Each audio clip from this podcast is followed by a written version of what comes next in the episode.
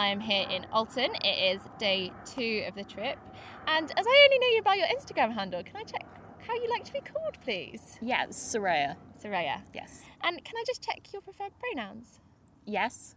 She, her. Lovely. Thank you so much. Can I also just check, are you happy to say your age? Yes, I am. I'm 34. I will be Oh. 35 in October. Awesome. um, and just in case I didn't say it, it is the 16th of August. Because I'm doing two interviews today. I said to the other person that I wouldn't be leaving here till after 12. So I've got Okay. like, I mean, I don't know that you have, but I've got all day. Well, you might not. You don't know what's going to happen with your bike. Support crew. Hello and welcome to the Extraordinary Ordinary Women podcast, sharing life's adventures. My name is Frankie, and this is a podcast where I interview extraordinary, ordinary women and non binary folk as part of a 3,000 kilometre cycle around England, Wales, and Scotland. Interviewing people older than myself to show that you don't just have to do it whilst you're young. You'll hear all about their adventures and what they get up to, as well as their answers to my big life questions. Like, what does authenticity mean? Did you have a clear sense of direction through life? And what advice would you give to your younger self? This is episode 3, where I talk to Soraya Abdel Hadi. Soraya was the first person I interviewed who I had never met before. It would be an understatement to say that when I knocked on her door, I was pooping myself. Especially after my catastrophic cycle on day one. But I couldn't have asked to knock on a nicer person's door. Soraya was an incredible person to interview, so open, and as you'll hear throughout the episode, we go off on a lot of tangents together. We did the interview in the middle of a field next to her house. There are occasional airplanes, including one right at the start, but they are few and far between, so I hope they don't deter from the powerful stories Soraya shares. Um, so to start with, can you just give me like a snapshot and an overview of who you are and what you do? Um, so I'm Soraya. I do a lot of different things that are based around sustainability, nature, and adventure travel. Um, I have a full time job which is also based in that area. I organise sailing trips, all women sailing trips, looking at plastics and toxics in the ocean for eXXpedition. Um, but I also blog and um, do a lot of stuff online in terms of promoting the outdoors and diversity in the outdoors and appreciating nature and what we have around us, as well as conservation trips, which are one of the things that I really love doing. Amazing. I don't know whether to jump more into the outdoors or more into professional first, but I guess if we go into like your sort of work life, that sounds amazing. But what do you actually do? What does that look like on a day to day? Yeah, so good question. So I am operations manager for eXXpedition. A lot of people ask me if I get to sail. That's like always the first question. And I have sailed on eXXpedition voyages, but it's very difficult to do my job on a boat where you possibly don't have internet connection. So I do a lot of the background organising. I do things like um, I basically support everyone else in the team, but I also do like the HR stuff and the bookkeeping, but also help with um, coordinating things like the passage planning and the scientific permit, working with our guest crew and helping them with the things that they need. And um, gosh, there's so many things that we do.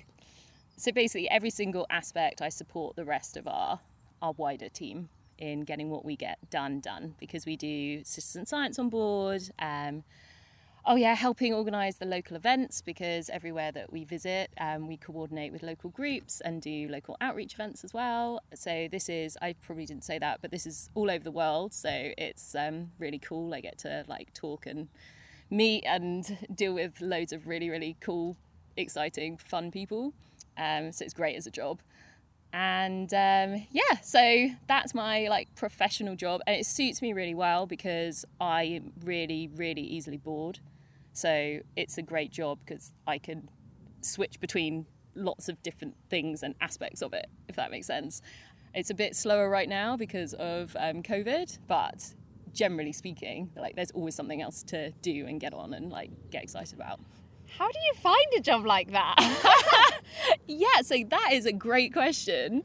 Um, and it's quite funny. So, my career has been a bit windy, and I don't know whether you want to talk about that particularly.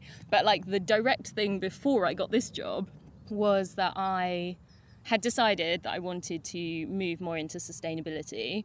And so I did an MBA in sustainability and I worked while I was doing that and I, I did random jobs. I worked as a marketing manager for a security company. I uh, ran a reception team for um, a climbing group, uh, climbing center, and then I worked for the group of climbing centers for a bit, and did my course.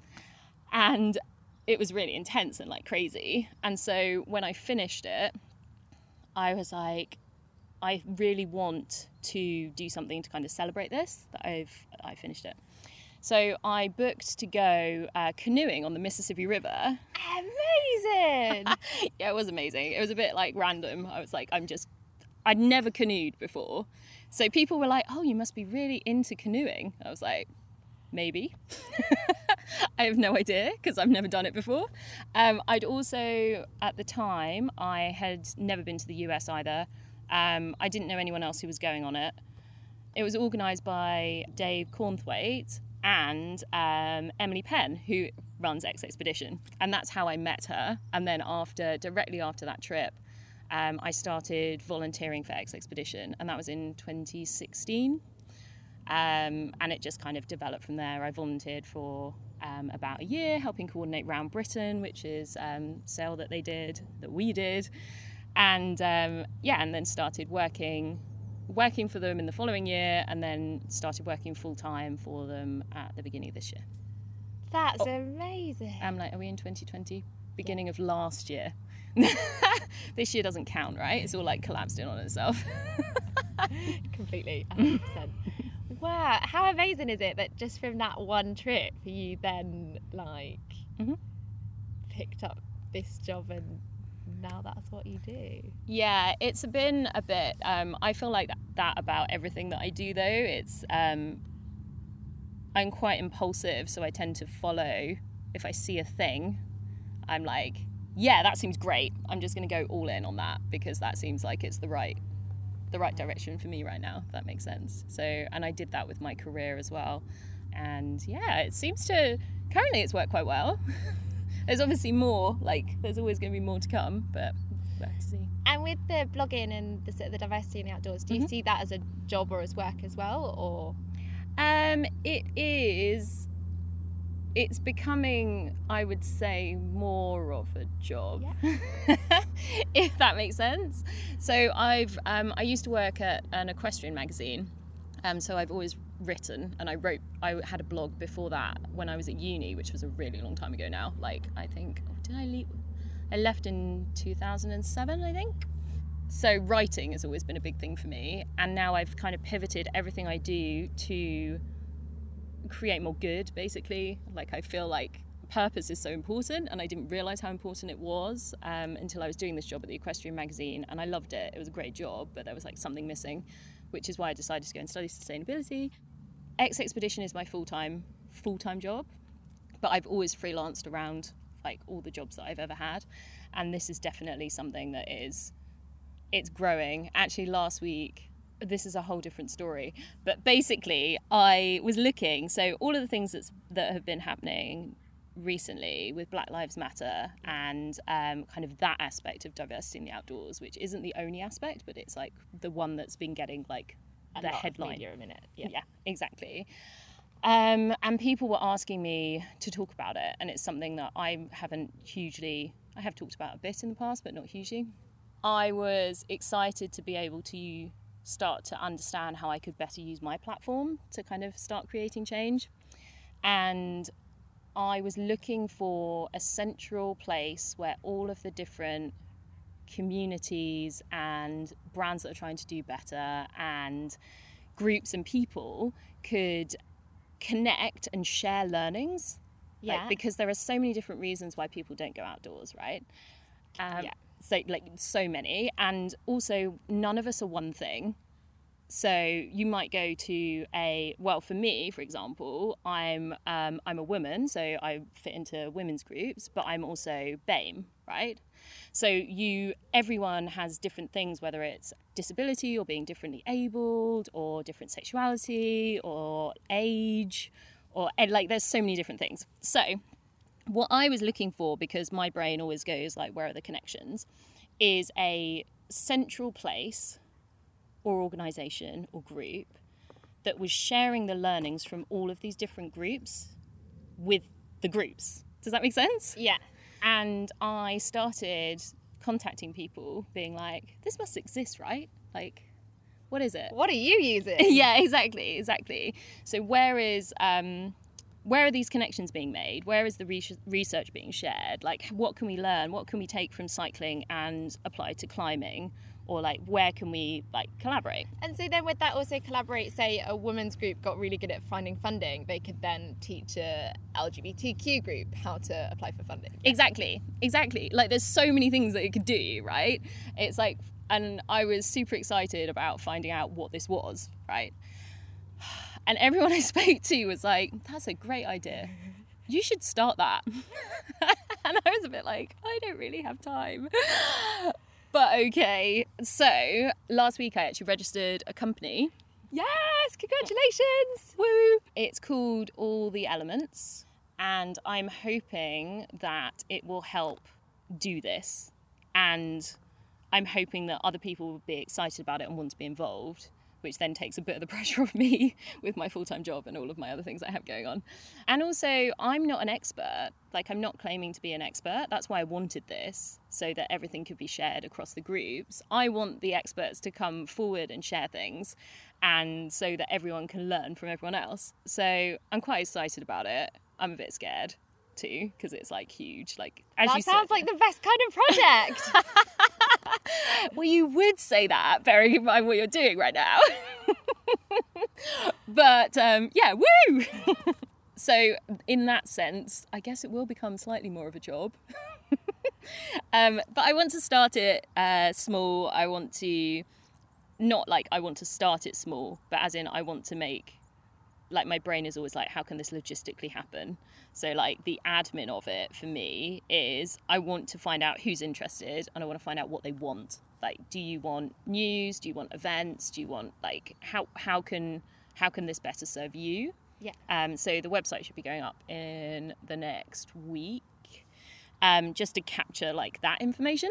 Yeah. And then once I have that, then hopefully I will be able to like target what the best thing to do is. But I'm thinking first of all, just getting everyone to share their news and their wins and research. like and- make it really positive. yeah and- exactly and then like just share it share it with me and then i can like send it back out in the form of like a newsletter or something like that and that can be like the start Amazing. I mean, like, keep in touch, and then like I'll put you in touch with Frit, and then she's just set up Passion Fruit Pictures, which is a film production company to try and sort of increase films, particularly around women, but also just about adding diversity in outdoors films. that's amazing so yeah that's really exciting and that's i did a um i actually did an interview recently with she extreme talking about like Oh. increasing diversity and stuff like that so so yeah there's so many people who want to do it but this is what i mean is we're all working in our individual areas and i feel like there's nowhere where we talk to each other and i'm really conscious that the groups are really important because they make people feel safe and confident and um, really like help build them up in doing what they want to do.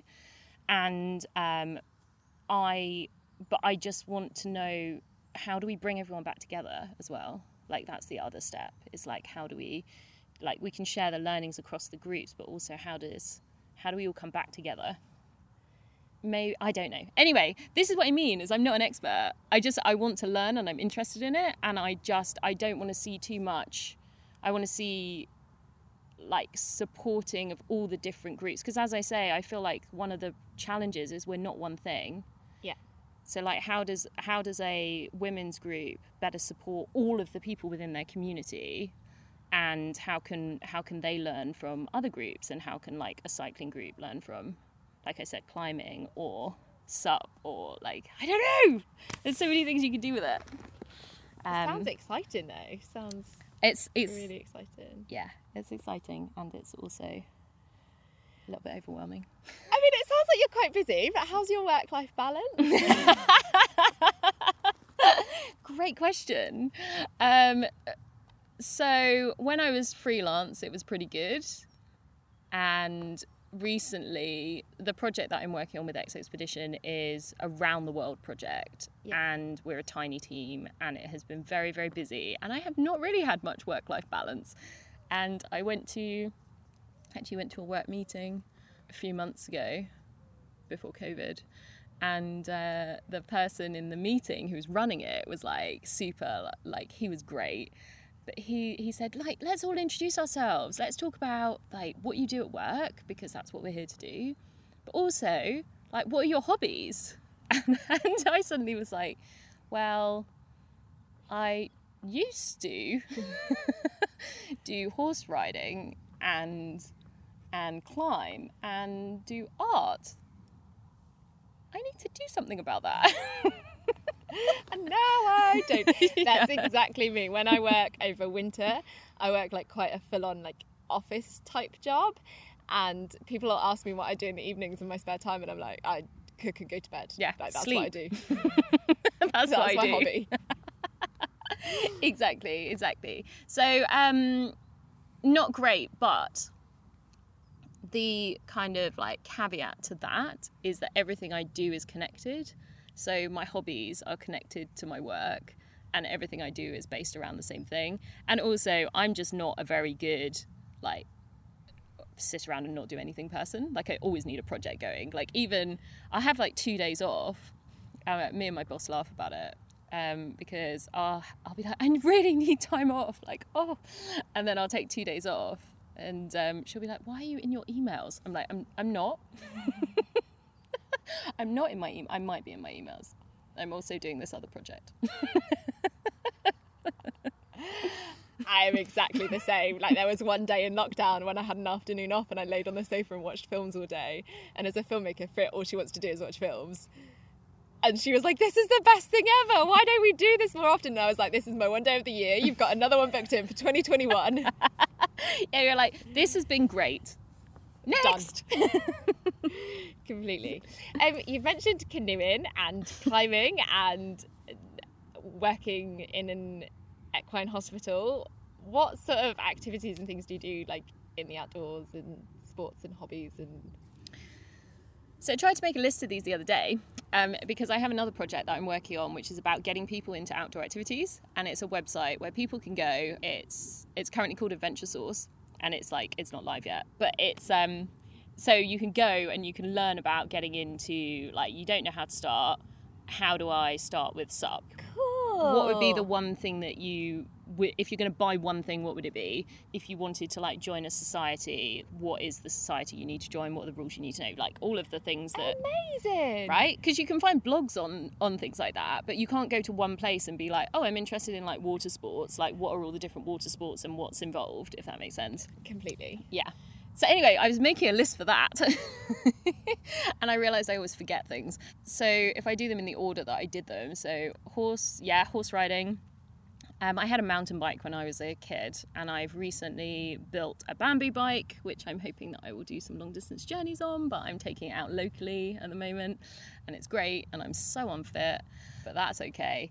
What else do I do? I go running really slowly over very, very short distances. what else? Oh, uh, yeah, sup. I do sup. Um, I don't have my own sup though, so I do it usually when I'm traveling places. Uh, sailing. Also, not an expert at sailing. I just like getting outdoors. So basically, if there's an activity and somebody's like, "Oh, you know what? Like, it would be really great to go like kayaking," I'm like, "Sure. How hard could it be?" and sometimes it is quite hard. Um, so when I went to the magazine, they um, started this series that was called like Have a Go, and they gave it to me, and I think they gave it to me because they were like, she doesn't mind looking like a moron. She'll she'll like do it. And we did like um, horseback archery. Amazing. Yeah, um, stunt riding, horse boarding. Now, when I say that like things are not like like I'll try things, I'll try anything once. Horseboarding is not something I'm taking up as like part of my career ever. It's so hard. What is horseboarding? So basically, you get a um, like a mountain board, which I didn't even know that they existed, and you put on a whole load of protective gear, and then you get attached to a horse, and then the horse like it's, it's being ridden by somebody like gallops, and you get pulled along behind the horse on a longboard. Yeah, your face is saying everything right now. on this like mountain board. That sounds like a really fun like banana boat that you'd go on in the ocean, but instead of being in the ocean and falling off into water, you fall off onto like Mm-hmm. Yeah, you have to wear like helmets and stuff. It's um and it was terrifying. It's absolutely terrifying. Oh, climbing! Climbing was such a massive part of my life. See, this is the thing. It's like I completely forget. Um, I yeah, I love climbing so much that I became a climbing instructor, and I used to teach climbing. Um, teach kids, adults, um, indoors. Um, and yeah, that's great. And actually, I'm I'm really scared of heights, so it was like a great I like things that push me out of my comfort zone, basically. Um, and also climbing outside is fun, but also sometimes terrifying. Um, yeah. Oh, dog walking. So walking, hiking. Yeah, I think that might be it. I mean we'll just put it with a few like dot dot dots. Yeah, yeah. like And whatever might happen next. and has the outdoors always been a part of your life? Yeah. So yes, the outdoors has definitely always been a part of my life. I've been very lucky um, and very privileged in the fact that my grandparents and uh, my mum particularly, but all of my family like enjoy being outdoors, have always taken me outdoors. And I remember going on dog walks with my grandma and granddad when I was tiny, and I have pictures of like my granddad walking me into like streams and things when I was a toddler, and yeah, so it's always been a massive part of my life. When I was a teenager, I used to, whenever I was really stressed, I, I again was very lucky. I had my own horse. I did get a part time job as well so that I could help pay for it. And um, I would just take my horse and disappear off into like the local forestry commission land and listen to like really angry music on my headphones with riding my horse and that was like how I chilled out. Yeah, it's the place I go when I'm really stressed. But I try not to get to that point. I try to like get my nature drip the whole time. And as you can see, like actually if you go out out that way, you're just in farmland and nature and it's it's so easy for me to do that from where I live. And that's one of the reasons why I chose chose where I am because I can just get the dog and just go and be gone for a few hours and feel much better. You talked about like doing like lots of different activities and like starting them and learning them. How do you get started with something new? Well, a lot of the a lot of the activities the so if you're starting out and you don't spend a lot of time in the outdoors, there are things that you can do straight away that really help you like get out get outdoors quickly. Like you don't really need any specialist equipment to go for a walk. And most of the places where we are would be everyone I think would be super surprised to find out how close they are to green spaces. Like even if it's just a tiny, tiny area of green.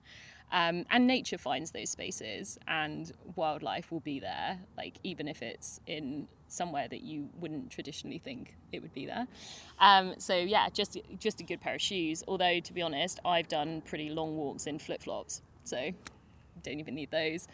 Um, if you're looking at like different types of activities it really depends on the activity. I always and i'm not just saying this for insurance purposes.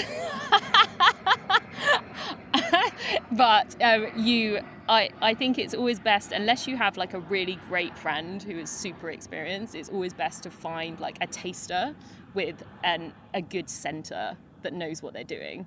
Because even if you go like you can go out with friends and i've definitely done that but like you need to make sure that in that situation you're safe if you're going to do something that's in the sea for example amazing are you are you a good swimmer is the person with you like do you trust them basically it's the same as climbing right in climbing you're like do i trust this person to catch me because if i do not trust them to catch me i should not be here Absolutely. And I think it's about like destigmatizing that as well. Yeah. There's so many times when I've not booked a guide or Mm-hmm. paid for a session because everyone else has been like, oh no, you just need a friend to do it. Yeah. But then you don't have a friend that's doing it. Yeah, so exactly. you just don't do it. And most most outdoor activities, some of them do have like quite high price tags. If you want to go serious, like they have quite high price tags. But most of them do have really affordable taster sessions because they want people to come and experience it and understand why it's great. Um, and there are also lots of really great, uh, we talked about diversity earlier, there are lots of great groups that focus on like specific things who also can negotiate discounts with centres and are like really, really keen to like help get you out there and make sure that you can also enjoy it, but also be safe doing it. It's a little bit how I feel about um, sometimes about wild camping, which can be like an amazing experience, but also like just saying to somebody, "It's fine, just go wild camp," is like one of those things where you're like, "Oh, great. Uh, what what does that even mean? And like, where do I start? And like, I need somebody to help me." Completely. like wild camping, even for me, I've done it so many times. I really want to do it on my bike trip, but also I've never done it in the UK. So I'm like, especially because it's like not really allowed Yeah, everywhere. exactly. And then I'm Yeah. like, yeah, just well, and scared. and also there's like this girl you're right there's like a, also a little bit of like um, i think that sometimes it can seem intimidating because of the things that we see okay so what's promoted is like people doing these super extreme things Yeah. when actually being outdoors is just going for a, a walk from your house after work or like taking your bike out or like going for a wild swim and actually being in the water for only about 30 seconds because it is so cold Absolutely. It should be called wild dipping and Yeah. not wild swimming. exactly. Um, and I think we need to, we're doing a better job of it, but I do think we need to talk about that more. And we need to stop glamorizing this whole like, you need to be like the dirtiest, the most extreme, the least prepared, the, do you see what I mean? Like, it's, uh, it's fine to be the person who's like, yeah, but um, just checking. if I go really far out there, what actually happens? And actually, maybe I don't really want to do that. I just want to paddle, and that's fine because that's your experience of the outdoors, and like don't feel pressured to like Do what to other people want to do. do what other people want to do. Do it without um, professional help if you feel like you need like a professional to be there to feel comfortable and confident. Um, to do it without groups, to feel like you have to do these things on your own so that you can like talk about them and celebrate them, which is an amazing thing to do, but it's not for everyone. And I think we need to be looking at like what everyone needs and everyone wants because the being outdoors benefits everyone right? It benefits your mental health it benefits your physical health it benefits if you're like super into being um, productive like they've shown that walking increases your problem solving skills and then also it benefits our environment because if you spend as much time outside as like most of us do who you're going to be interviewing like we want to protect it because it's so important to us and you know the more people who get outside and see how amazing it is then hopefully the better we can protect it too And have you ever experienced any barriers to get into the outdoors? no and actually this is something that i've been asked about a lot because there is an assumption that if you are categorized as an ethnic minority then there's going to be lots of barriers in your way and there and there are for a lot of people but i have been incredibly lucky incredibly privileged i've never felt unwelcome in the outdoors. I've always felt confident. I'm not the like i'm not the fittest person. Like i'm not the bravest person. But the outdoors it can be whatever you make it. And i feel like that's probably why I I've never felt like I need to be doing like bigger, faster, quicker, larger to be a part of the outdoor community. And um, I think that's one of the things we need to break down. But also, I like role modeling. So, oh my god, we could go off on like a a whole side thing on this.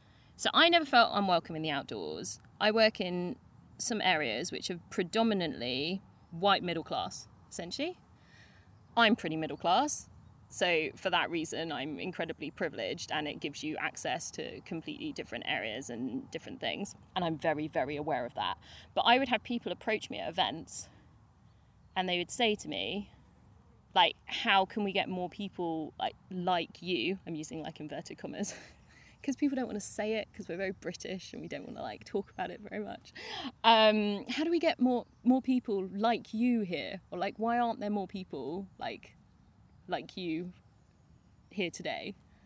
And I would say, I don't know. I'm here. right? Go ask them and they're not here. yeah, exactly. And but it happened a lot. And so before that I'd never been like, oh, I don't fit in the outdoors. And then once that happened, I realized that not that people didn't think I fit, but they were confused as to why maybe I was there and other people weren't there. And to start with, I was super offended. I was just a bit like, I'm just like you. That's why I'm here.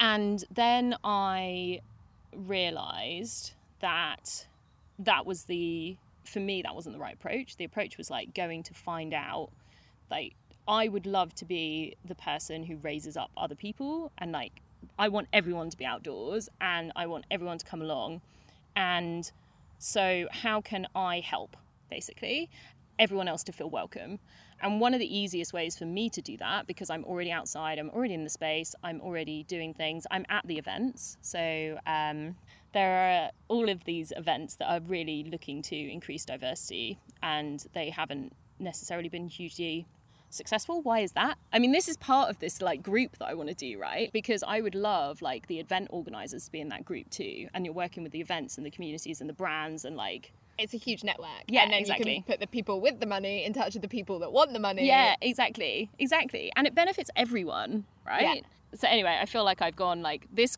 My answer to this question has been very wiggly.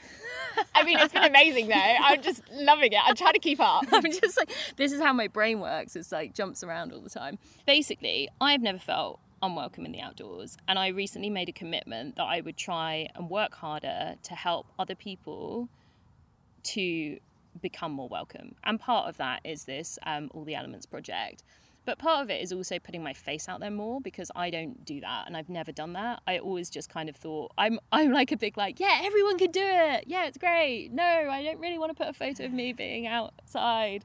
I'm terrible at selfies. Please don't make me do that type person. Um, but that doesn't help, right? Because if I'm one of only a very small percentage of people who look like me, who are out there doing it, I need to show that it's fine to be out there doing that. And like you can have fun and it's and it's great and you're welcome and everyone wants you there. I want you there please.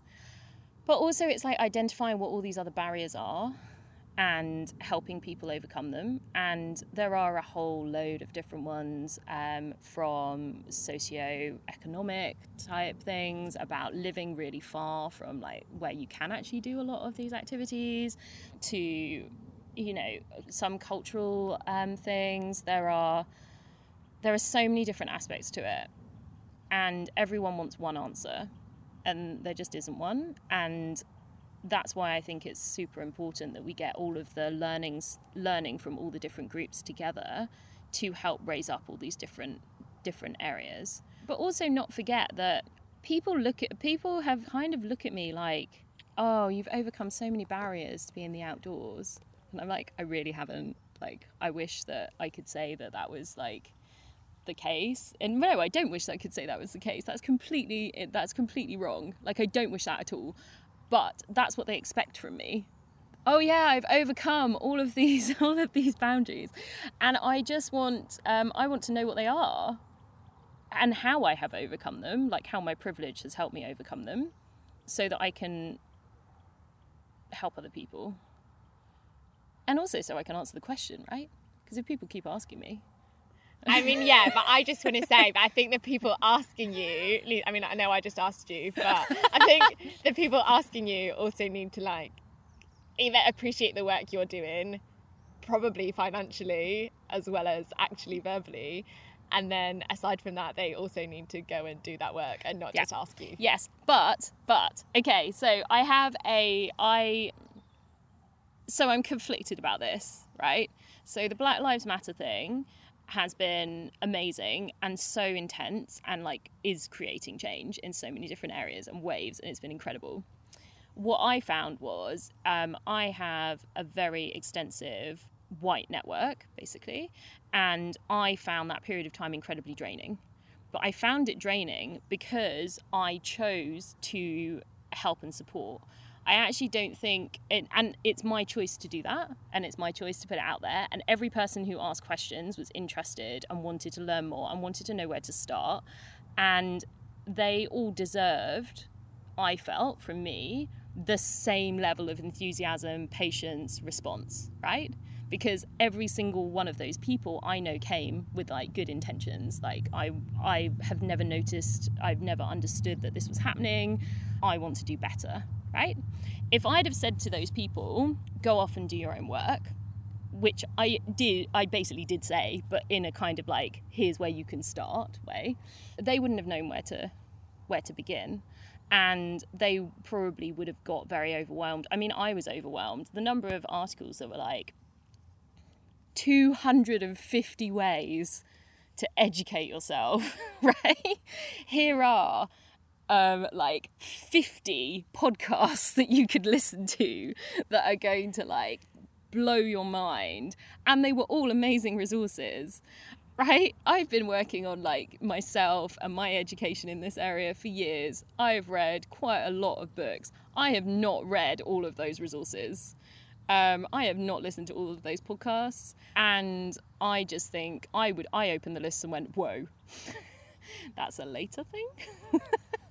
and if I did that, then I think a lot of people were doing that. So I think if you have the energy and the capacity and the ability to step up and help, help. If you really feel like, because I was massively drained by it, if you feel like you don't have the energy, you don't have the patience, you've you've done this before, it's it doesn't work for you. You haven't done this before, it just doesn't appeal to you. Don't. Right? It's it's all about individual choice. And i think that's you know i think that's the problem is the assumption that you will approach somebody and ask them and that they will that they will help you. They might help you but they're not obliged to. Yeah and also i guess in that asking them in a way that leaves it open. Yes. Don't ask them in a way that makes them feel like they have to. Yes exactly. And also i think that there is also an element of explaining. So a lot of the people that i um, that approach me saying like we want more people like you at our events. We want to like uh, they it came from a good place right? It wasn't it wasn't from a negative place. And i would have been much more open to it if they'd have said to me and this is why. It's like people take photos of me at events all the time and they use them in the publicity for the event because it's like, oh, look, there's someone who looks like different, so we can like promote it. And that's role modeling and that's important. And I want them to do that. Like, I'm happy for them to do that. But I would rather that there was a conversation about it, if that makes sense. And if that had, now I don't care because I know why they're doing it. But if in the first place, when I started to feel like it was, um, it's othering in its own way basically because you're saying like you're different and you you stand out and it's in a again it's not in a negative way but it's like it's it's doing that without explaining why you're doing it i don't mind being the the face of outdoor events I would prefer to not always be be the face of outdoor events, but I can be that person, um, and it's important. And if it makes one person feel more comfortable about being outdoors or being at the event, great. But maybe just say, hey like we're doing an exercise in like more role modeling and more representation and we really want to like help encourage people because if you start doing that to people who have never I felt comfortable in the outdoors. I went to those events and I was asked those questions, and I felt perfectly comfortable in my place in the outdoors at the event. I'm a pretty outspoken, confident person. It didn't, it bothered me in a kind of like, I don't know why you're asking me that, but it wasn't like, oh God, I can't go back. But what if it's your first time at that sort of event, right? And what if they, for these people who are, have such good intentions, are approaching people and saying things like that to them, it makes you feel like, well, should I be here? Like, yeah, you're right, actually. Now I look around, I realise that not everyone's like me. So, but that's just an educate. You're right, it's an educational side of it. I'm going to switch up my question order a little bit because I've kind of got two questions around like women and around representation. And I think they fit in really nicely to what we've been talking about. Um, and I'm actually going to swap their order around as well. But so the question that I've been asking everybody is do you see yourself represented in outdoor media like clothing and films and that sort of thing? And then what impact do you think it has? Um, yeah. So I no. so I started saying that yes, but that was more of a like yes, that's a good question. No, I don't feel like I see myself represented um, in the media. Like let's take out of the equation the last two months of amazing, crazy representation, which I really hope will continue, but I'm not convinced it will in all of the different areas. There is a lot of like reactionary work going on, but um no, and it's not just because um I'm a woman or because I'm have a different colored skin or any of those like necessarily those things either. It's also like i don't see my body type out, outdoors right? I go to a generically named shop that sells outdoor equipment and on the outside of that shop i see beautiful people like beautiful wonderful people who are like models. They are they are outdoor models and they are skinny and fit and but not too skinny.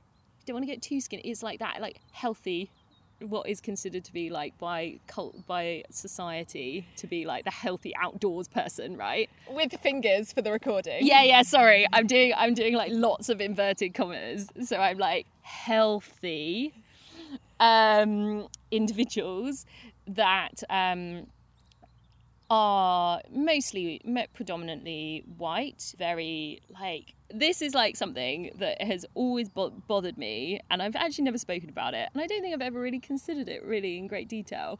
But for example my hair is a nightmare to maintain. It's even more of a nightmare on like a mountain right? Or like in the in and out of the sea. And i like look at these people who are like the beautiful outdoors people. It also happens on instagram let's be honest. Like it's it's not just like media and like brands.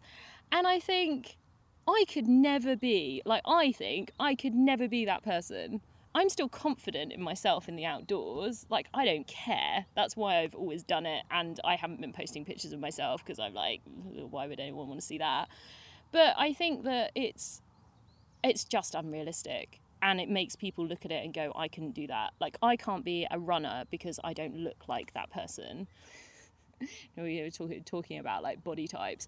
I have and i have always had large thighs i have never ever been able to find like board shorts that fit one of the most th- things that drives me insane like even like the sizes just don't go up to like I mean, that's horrific because board shorts are like the most comfortable thing ever. I now wear them for everything.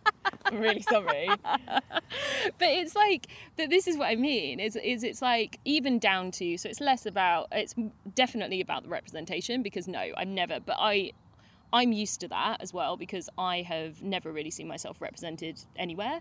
Like when i grew up the only person that i ever saw who i would be like hmm, maybe um, was beyonce who to be fair is an amazing like like person to like look up to because you're like she kicks ass right but people would even tell me I tell me I look like Beyonce. I do like for the for the recording. I do not look like Beyonce. I really don't. I would love to, but I really don't. I'd take it like, I'd, if you wanted a compliment, like, I can say it, but I really don't see it. No, no, exactly. And so this is the thing is like I I was always a bit like, are you saying that because she's the only person who kind of vaguely looks like me? So this is a wider representative representation issue. But yeah, for me in the outdoors, it's it's actually been more focused around body type. And also, I was saying to somebody yesterday, like I feel like I'm uh, my opinion of women in the outdoors is skewed. Like I don't think I can look at it independently because I am in so many women's groups and I know so many like badass women doing these amazing things in the outdoors that like when people say to me about women being underrepresented i don't get that I, I have surrounded myself with what i completely understand like are breaking barriers and creating change and doing these amazing things but i don't see a lack of them if that makes sense but then that's partly because it depends on um, i don't consume a lot of I very rarely go shopping, I've got to be honest. So I'm not really looking at like who they're advertising their stuff to. I do consume like adventure media, but I'm completely biased because I just see see women everywhere doing these amazing things. That's exactly the same as my Instagram. So on my Instagram, I sort of hear people saying that Instagram's really bad for like diet culture and like promoting it, and I'm like, no, it's not. It's full of body positivity. What are you talking about? And then I realised that no, that's just like my newsfeed that's Yeah. tailored to me. Exactly, and that's a, that's one of the things, isn't it? It's like about who you follow, and that's why um, for Black Lives Matter, they've been doing a lot of things previously to this last movement about diversify your feed, like let's see different people, and not just like not just Black Lives Matter, but like from all of the different types of diversity we talked about earlier. Like let show the different people doing different things and it's going to be better for you like you're going to feel better and happier um, and it's also like amazing to just see like all of these people out there doing it. People are doing it. And that's one of the things that i got really angry about like people of color in the outdoors. I'm so conflicted the whole time because i'm it needs to be better and we need to see more people of color and we need to make sure that like there's more representation. But also i were like there were loads of people who were like yeah you're right. Like we never see anybody um, doing anything like that in the outdoors and i was like he- hello hi um i'm right here What it. about me? yeah exactly and i think that's the thing is like it's not necessarily that there aren't there are there's a lack of representation and that's like a whole load of things but i also think the people who are doing it out there aren't being seen doing it Yeah. and they're not being promoted and they're not being and if you look at the number of followers of somebody who's done exactly the same thing as like someone who has like 25,000 followers. And you're like oh my god this person or even sometimes even better better things. And you look at their post and posts and you're like how do they how does their account only have like one and a half thousand followers? And this person has like 25,000 how does that happen?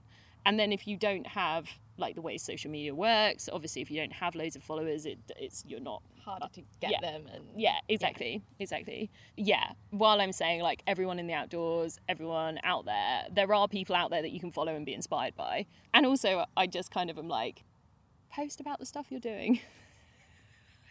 Let's talk about it. Can we also use okay i'm going to use this opportunity to say something that's been really bugging me which i really actually need to also say generally Go for which is can we start using diversify outdoors uk as a hashtag That's how I found you.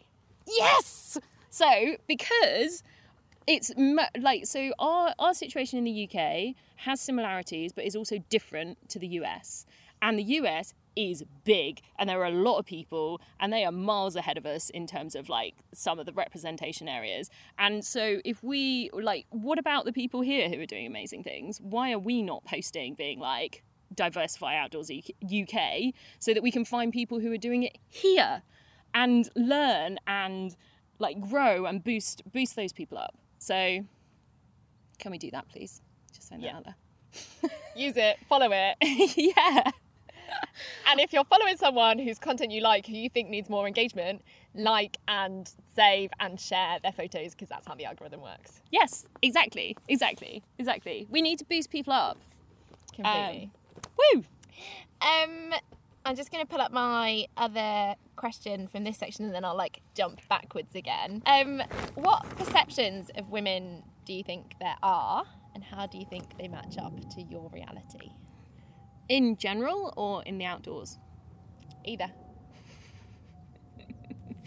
I mean, that's such a broad question. It's interesting because I'm like, I don't know where to start. So, actually, which I also don't talk about very much, my dissertation for my MBA was on authentic leadership for women.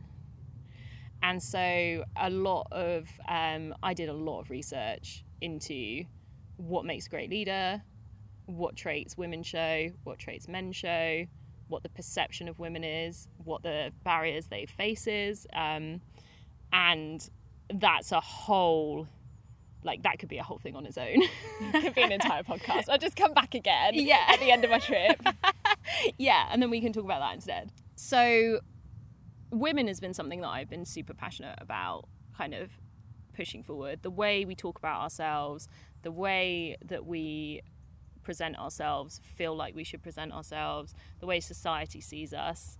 I think that I mean, there's so many aspects. I don't even know where to start. You know, when you're just feeling like that's that's such a broad question, because obviously there are perceptions about the way that you should look and the way that you should behave, and I guess those are two things which transcend like all of the different aspects of like life as a woman, especially if you are a ambitious, like pushing boundaries woman, bossy, you know, like domineering um, loud, all of the things that, as we all know, as a man, they'd be like, oh my god, what a go getter. How charismatic. yeah, exactly. Look at him smashing those boundaries.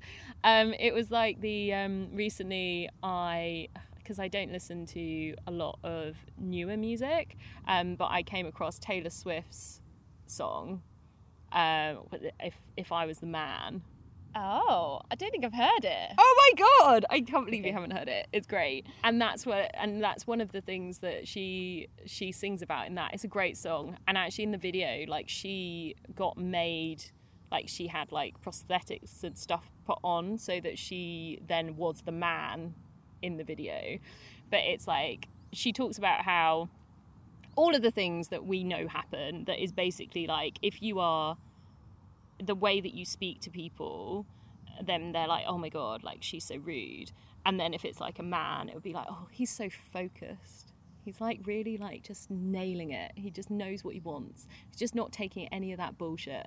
Oh, like she is, she is unbelievable. She's so emotional. She just can't, um, can't. Yeah, I don't know. I've there are so many things we could talk about with this, but I think particularly, I think it's about assertive. For me, and this is definitely not the only area of it but the thing that really irritates me is is this perception of assertive women as being a problem not conforming not behaving. And i get it even with dating right? I've been told by very very close friends who i respect greatly to tone myself down to not talk about all the things i'm interested in because it could be overwhelming to like you know but, I mean, it's not going to be overwhelming to someone on your level. Like, surely you want to go out with someone on your level. Like... I know, but the argument is, is that that that yes, no, I agree. I mean, obviously, I agree. But the argument is, is that for the way that you're perceived by society is um, controlled by subconscious bias it's not necessarily also controlled by like so the way whether you're um, attracted and engaged with somebody isn't necessarily your thought process of being like oh my god, like this person is like really passionate and interested. It's like, whoa, women don't do that. They're like, like, oh, this is too much too fast, or like whatever. Anyway, it's it's interesting. I didn't take that advice very well. Although I very much appreciated the people taking the time, because I did ask, to be fair. but I also was a bit like, mm, thanks, but no. So when I ask you later on for your one piece of advice, it's not going to be that. No, no, absolutely. Um, okay, let me just check where we are. So if you're okay, I've kind of got like three more sections to go through. So it's like a little bit about your journey and just your yeah. I just felt like I'm talking a lot. It's amazing. please do, please keep going. Then another like fairly big section, and then just like a tiny little bit to finish off. And then okay, so I'll try and do you need to move or take a break or stretch or anything? I'm just gonna try. I'm gonna try and keep my answers a bit more concise. Wait till you hear the questions. oh God. um. Okay, so looking at your journey, mm-hmm. how has your journey shaped who you are now? Oh, it's made me completely who I am now. Um, so I feel like lots of I've had lots of twists and turns. I've had times where I haven't been very happy. I've had times where life has been amazing. And I think I am a very I'm very confident in myself and who I am now and in my decision making. Like I don't I used to doubt myself. I don't really doubt myself anymore. And I also know that even if I that doesn't mean I always make the right decision, just to be very clear. Um, but it just means that I am also confident in my problem solving skills in terms of being able to resolve it if I do not make the right decision, if that makes sense. So it's fine. Like we all make mistakes and we do different things and it's okay.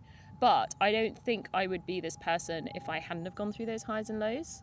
And I think everyone probably feels like that because you're you're molded by your experiences and the way that you react to the world is different. I mean, I was thinking the other day, like I feel like when I was I feel like when I was in my 20s, I was like obnoxious. Right? I mean, I'm not saying that about you. I mean, I look back to like my 21 year old self and I literally message people and I'm like, I'm so sorry you Yeah. had to know me then. Yeah, exactly. It's like one of those things, isn't it, where you're like, re- like hindsight. Like I think about the way that I reacted to things and the way that I behaved, and I, yeah, exactly. I want to text everyone and be like, guys, I, God, really.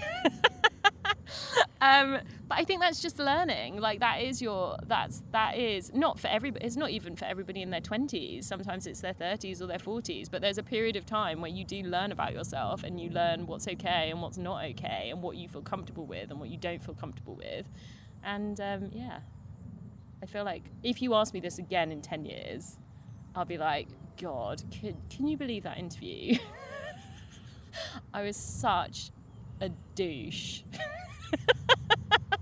Because I feel like we're all still on the journey. Completely, yeah. Um, you've obviously like lived like a really interesting life. Do you ever feel like you've kind of been going against the grain? Mm-hmm. And how have you coped with that? Yeah, all the time. I'm I'm known for it in my family. It's like a it's like a thing. It's like oh well, you know. Um, I was talking about how um, I was quite disappointed that some of my kind of long distance travel plans hadn't worked out with my mum like yesterday, and she was like, "Yeah, but one day you'll just be like, I'm just going, and then you'll be gone, and it'll it'll be fine." so it's um it's it took me a long time to realize that that was part of my personality though. I just felt like i was just searching for something that made me happy. And um, i didn't realize that i was quite as impulsive as i as i am. But yeah so basically i did i did a law degree as my degree originally and i hated it. I hated every second of it. I finished it though. Congratulations. Thank you.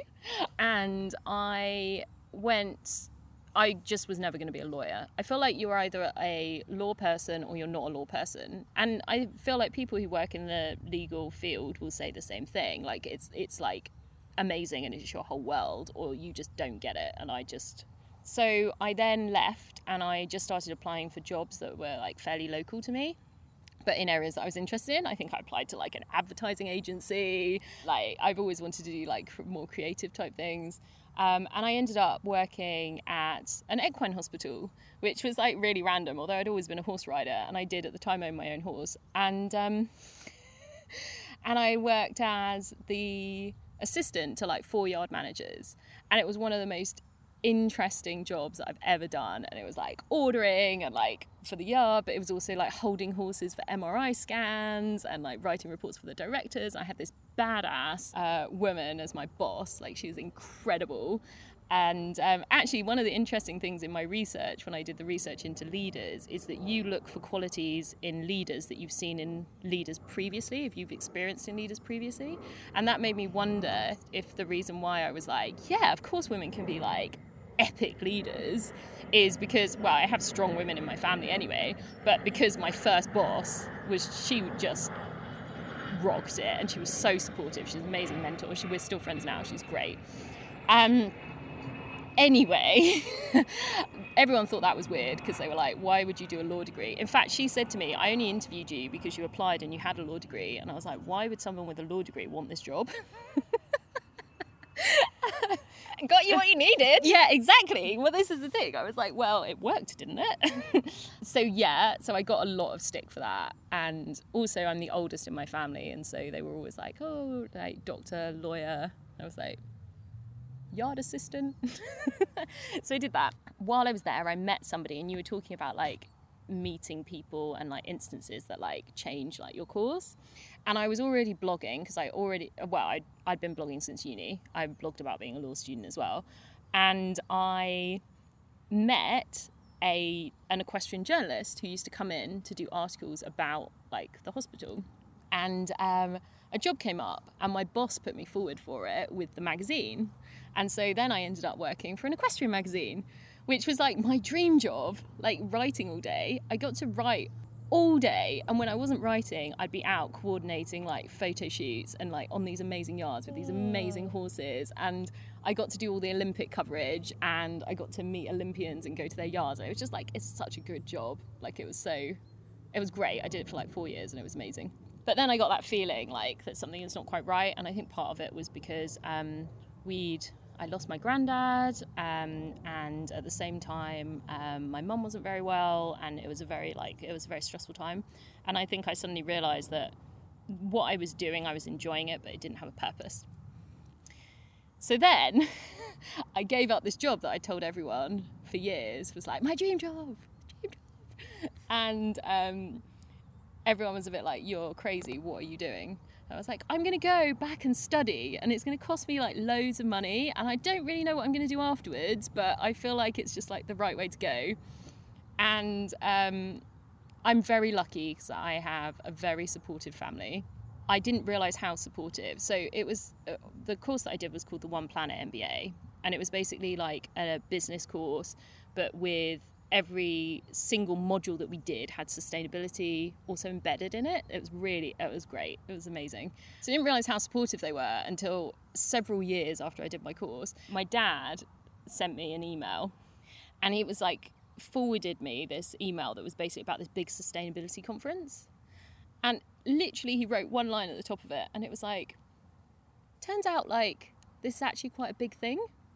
and I was a bit like, um, yeah. uh, thanks for being so supportive when you thought that I had lost my mind, clearly. anyway, so I went and did that, and at the same time, I had I was working at a security company. I was actually working like for my dad's company. It was a very very stressful job, and I quit one day I just quit. I was like, I'm not doing this anymore. And I went to work on the reception at a climbing centre because I just like the idea of like going in the morning, leaving in the evening, right? Everyone thought I was nuts doing that. They were like, how can you have like built up your career so much and now you're just gonna like work on reception? I was like, it's a great job. You get to meet really cool people. I get to climb for free. What's not to like? Then I became a climbing instructor, spent all of my weekends teaching kids how to climb. Everyone also thought I was nuts. Then I told everyone I was going canoeing. As I said, everyone was like, But do you even know how to canoe? No. why would why would you not go though? So with all these like instances when people are like, Why are you doing this? Why are you nuts? Like how did you go for it and overcome that and I am um I think I've realised that I'm I'm just not scared and I kind of know that everything is reversible. Well, not reversible, but like going to work on the reception at a climbing centre, I already had like a whole load of my career behind me anyway. I still had that experience, and I was confident in that it was fine. Like even if that went horribly wrong, then it, I was still going to be able to like find work somehow afterwards anyway. I'm going canoeing with a group of people who have organised a canoeing trip with this great company um, that's based in the US. What's the worst that can happen on that trip? I hate it for like the whole time I'm paddling, but I'm not going to die. Like, and two two and a half weeks or however long it was of discomfort is not going to mar my life. Like, I can just. I'm pretty good at compartmentalizing things, actually, to be honest. So if it had been horrendous, I just never would have spoken about it ever again. and I guess I'm very lucky in that. But I also I talk to a lot of people where I say things like that, like what's the worst that could happen? And I read a really good book actually that said one of the great ways of working through fears is to write down all of the steps that would have to happen for your worst case scenario to happen. So, for example, like one of the things was like if I give up my job, maybe like this is for somebody who like owns a house, if I give up my job, like maybe I'll end up homeless. And it's like, but the steps that you would need to go through for that to happen, right? You'd have to lose your job. If you have any savings, use up all of your savings, right? Um, you'd have to not be able to find any job. Like we're talking about anything. Like you could find a job. You would then have to like not have any friends or family that would be willing to like put you up for a short period of time so that you would be able to get back on your feet and then you would have to get to the point where you couldn't negotiate any sort of like way that you could like live somewhere else. Like if you were owned a house you could then you could sell your house and then you would have money that you could like put towards rent right? There's like quite a lot of steps that you have to go to before you're like and then i'm homeless and i like have nothing. And uh, like a lot of fears not all fears like some fears you do it and you're like oh there's actually only one step maybe i should rethink but a lot of fears, there are like multiple steps that would have to happen. Like it would all have to be worst case scenario for you to end up like in the point where which is your fear. I want to move on from sort of the things we've been talking about, and I want to go into like more like emotions. Mm-hmm. And one thing that I want to talk about is like your authentic self. Mm-hmm. And I think this will be quite interesting if you've just been doing all about authenticity. But I really want to talk about this because for me, every year that I get older, I kind of look back and I'm like, I feel like I'm just like a little bit more living as who I really am. And when I look back, I'm like, oh, honey, like you didn't know anything. Yep, that's fair. what does like authenticity or your authentic self mean to you? so authenticity is an interesting concept um, because actually authenticity in its definition you can't be see you can't be authentic unless you're seen as authentic by others Wow. Yeah. So it's actually a really like it's one of those definitions I actually hate because I think it's like a nothingness definition because you could be your absolute true self and people could not perceive that to be your true self and therefore you couldn't actually be authentic. Which is interesting, isn't it? And I guess the same thing the other way around. You could be completely pretending, but people see you as authentic. Yeah, although there are other, um, like, there are, it's been a while since I did this, but there are other criteria that require, that, that would stop you being inauthentic and still being, like, you can't, there is a series of, like, you have to be true to yourself, see what I mean. Um, but essentially, also, one of the challenges I have with authenticity is like, what if your authentic self is a jerk? Right? Like, what if your authentic self actually is, and I think we all have elements of this in, in us, I mean, I do too, like, is like incredibly selfish. like, how much of that, like, like you're always going to be tempering yourself slightly. So I kind of feel like it's authenticity is interesting as a concept and i think you're right i think it's constantly evolving i don't think it's ever i don't think it's a still concept but i am very much marred by the fact that i know that it's related to how people view you and like i can't get that like when people say authentic self i can't get that out of my head because how do you know and how could you ever know if somebody is being truly authentic because only they really know, right? Unless they're like sporadic and they're like doing, but even then, like people can be lots of things at the same time. I don't think I really answered your question. You answered my question so much and you've just like rocked my entire world. I feel like my universe is just like tilted in a different direction. It's weird but then obviously most people wouldn't use like the like technical definition of authenticity right? So yeah in a sense of like being yourself and being your true self i mean always. But yeah i think having studied it i just can't look at it in the same way anymore. And so from that my usual question is do you feel like you're living as your authentic self? But I mean, I'm like even more intrigued to hear your answer to this than I would be normally. I'm like, I don't know. Do you think I'm living my authentic self? um, I do. I think that I actually think somebody asked me recently what the responsibilities are of being online and talking about how yourself and like where you are.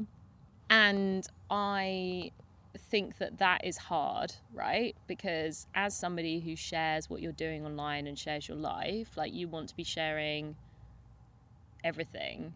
But also, if you have a really crap week, don't really want to be like posting every day, like, Still terrible. yeah, yeah, exactly. Cried for three hours this morning, um, just like I did yesterday. How's your day going? Still in bed. yeah. And there's like there's a balance to be made, right? So it's like important to talk about it. Um, but also I think and it's also what you're all about, right? It's like about inspiring people and like motivating people and so I think we need to show we have to show the arcs basically. And I try I find that a constant and I think everyone who does who shares online does. I find that a constant battle. Like where is the balance? Of like showing because you can also be desperately sad but also aware of like how privileged you are and like how amazing your life is right? Um, you can also be desperately sad and feel like none of those things apply.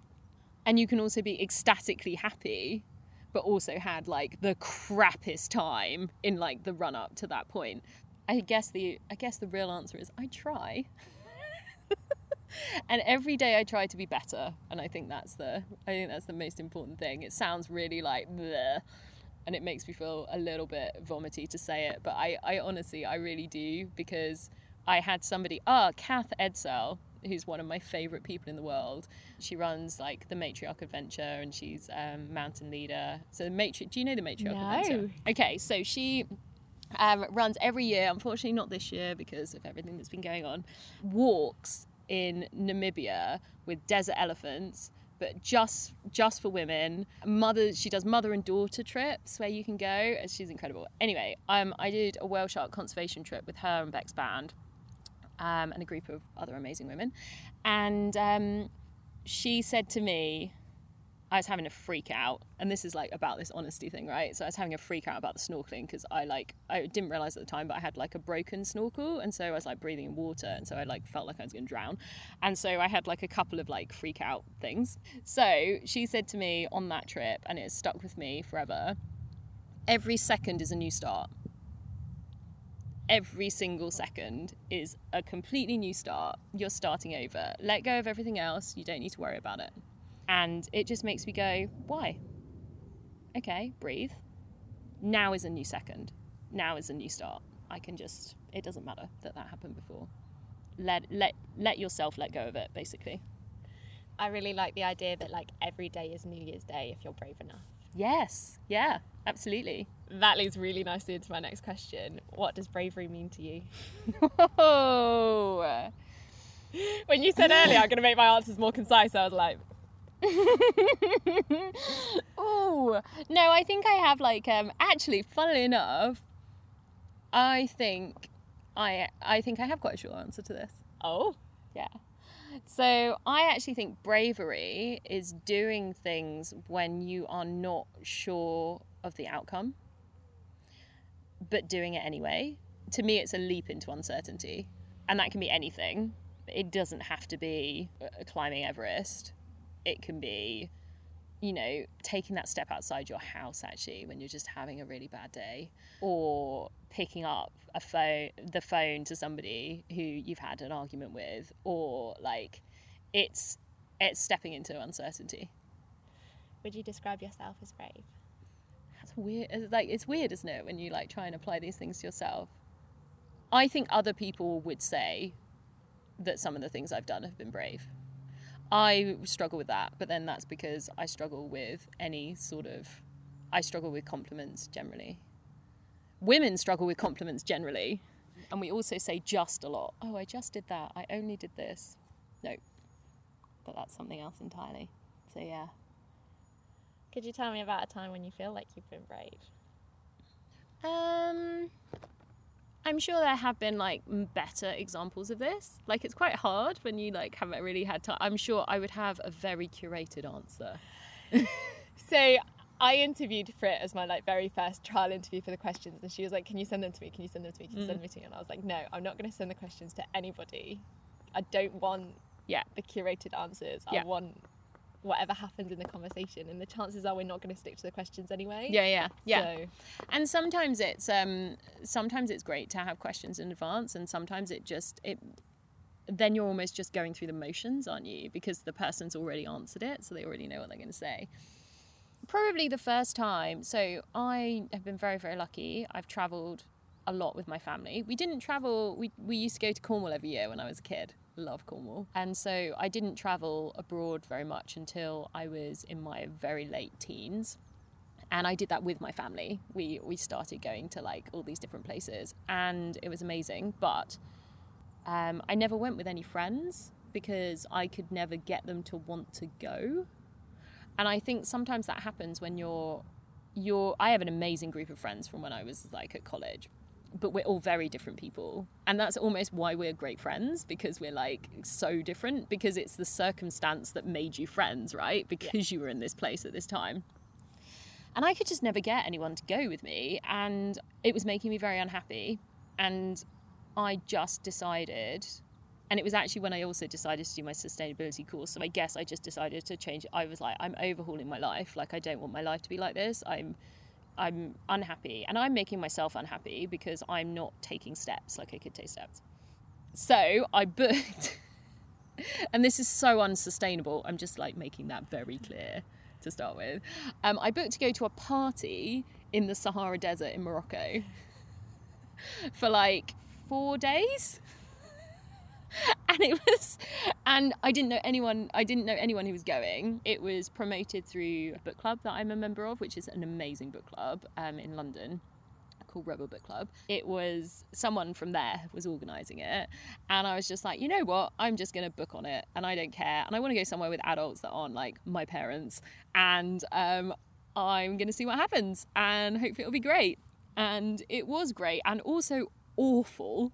Like it was, I have never been so cold. in my entire life. Um, but the people were amazing and the experience was amazing. Most of it was traveling. Also, we went in February and in my head, I was like, Sahara, it's going to be so warm. And we like drove through the mountains and it was just like snow and like pouring rain. And it was, I was like, really should have done my research, but I'm sure. And all the videos, like the promotional videos, were like sunshine and like beautiful like tents and stuff. Anyway, I've never been so cold in my life. Um, but I feel like that's that was me being brave. Like I was like, I don't know what traveling with strangers is going to be like. I don't know what Morocco is going to be like. I'm just going to go. And that was the same year that actually that I went canoeing. I went canoeing later in the year. Um, so yeah. like you said, just like jumping into uncertainty. And what does happiness feel like to you? Oh, that's another good question. Happiness is a tricky thing. I think happiness changes. Like what what makes you happy and how how you feel happy changes is like as we discussed before, like going through your journey. Like it's different, um, and different things make you happy, and things that you never thought would make you happy make you happy.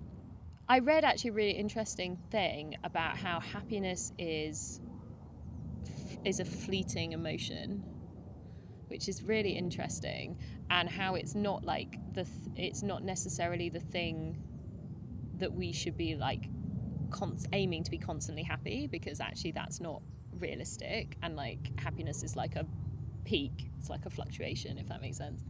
I think happiness sorry that was just like a side thing because i find the concept of it really interesting. I am happy i'm most happy and i feel happy when i am content in myself and quiet. Because you probably notice like my brain is a bit like and i think that i like it like happiness for me is when i can when my brain it's not switched off but it doesn't feel like it's leaping everywhere. And i get that in lots of different ways. So I used to get it when I was climbing because I'm not really climbing at the moment because like climbing is really far away and I've just been really busy as we discussed earlier.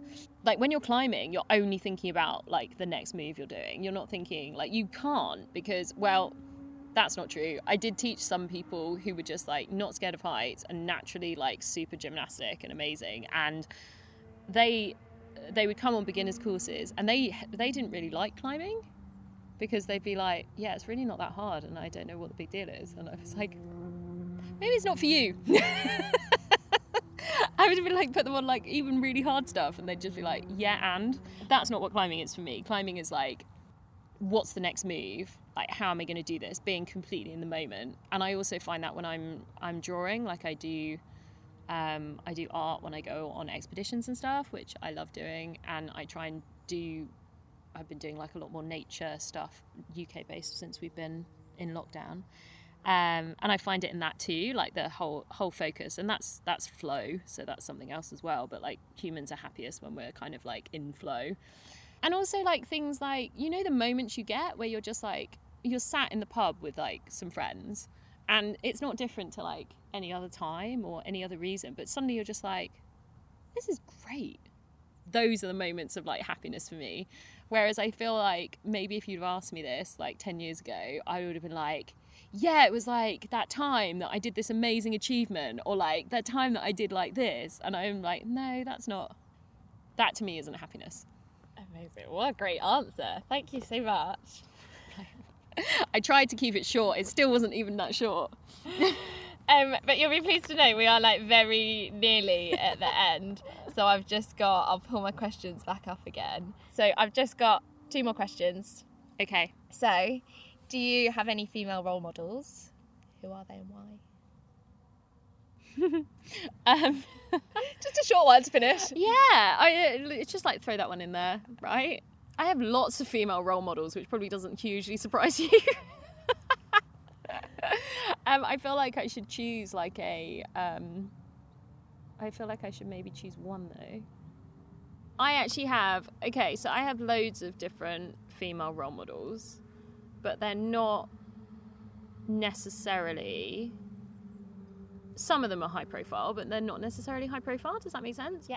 And I feel like in some ways, like giving high profile names feeds into what we were talking about earlier that there are like some really really high profile popular people who just continue to gain like more and more traction and more and more followers. And amazing they should absolutely do that because I've been inspired by them. Like I think they're great.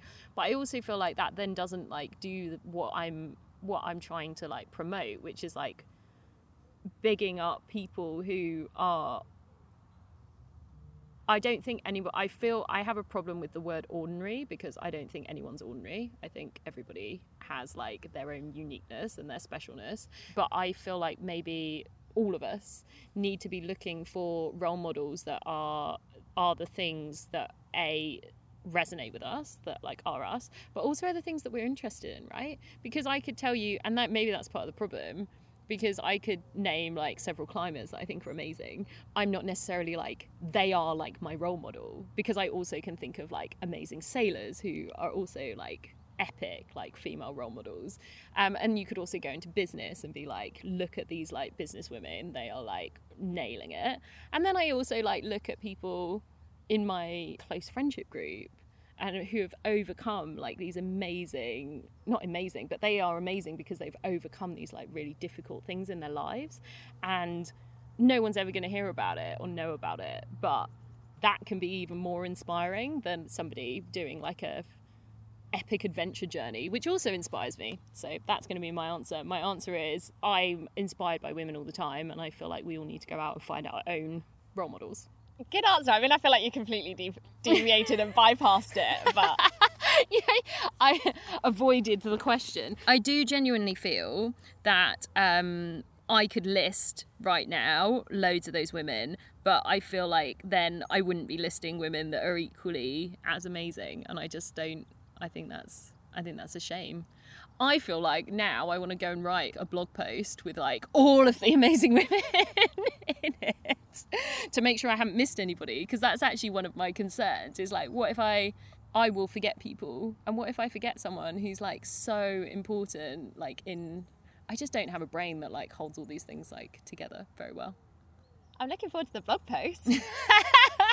I'll get on that. um, so, second to last question. Sorry, I do actually have one more after this. but what advice would you give to your younger self? I think the advice that I would give my younger self is life is is going to be hard. It's not and I don't mean that in like a really really hard way, but it's going to be much harder than you're expecting and life isn't going to go the way you plan. And that's okay because you're going to come through it. And I think that's the thing when you're younger and you hit roadblocks, it feels like the end of the world. It feels like there's no way that you're going to be able to come back from it. And you do. And then you're like, oh, I did that. It was okay. And then when the next one comes along, you're like, oh God, no, this is really big and scary. And like, I feel like I can't do it. And you do that too. And then eventually you get to a point, like, I feel like there are some things that I would definitely build on the top of that that would be incredibly scary and I would feel like I couldn't overcome. But I feel like a lot of general things now, I'm pretty confident that I know if that happened to me that I would be able to cope with it. And I don't think that you just don't know that when you're young because you haven't been through it yet. Completely. That resonates with my journey so much. Um, last question. Is there anything that you thought I would ask you that happened? No, but I always like these questions because it's like um, if you have anything, isn't it? It's like if I if I wanted you to ask me something, I could be like, well, actually, I really thought that you would ask me about my shop. I don't have a shop, just so that we're clear. About this thing that I really want to plug. yeah, exactly. Um, no, I don't think so. We've talked about a lot of things that I didn't think we'd talk about. And I thought we'd talk about diversity in the outdoors, and I thought we would talk about why the outdoors is great. So I think you asked all the things I thought you would ask. also, you, Awesome. you don't need another long answer from me. yes, actually, I have this list of questions I prepared earlier. if you could ask me these 10 questions. yes. Come on, there are far more interesting people than me to talk to. I mean, from the last hour and a half, like, I'm not sure. It's like, I'm like, has it been an hour and a half? Oh my god. Well, it's been it's been fun and it's been really interesting. So thank you. Thank you so much.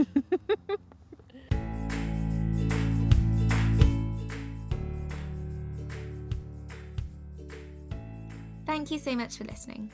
I hope you enjoyed this conversation as much as I did. Cycling on to my next interview is one of my favourite moments from the trip. Soraya joined me on her bamboo bike, as well as my friend Phoebe from Petersfield. It was awesome to ride together.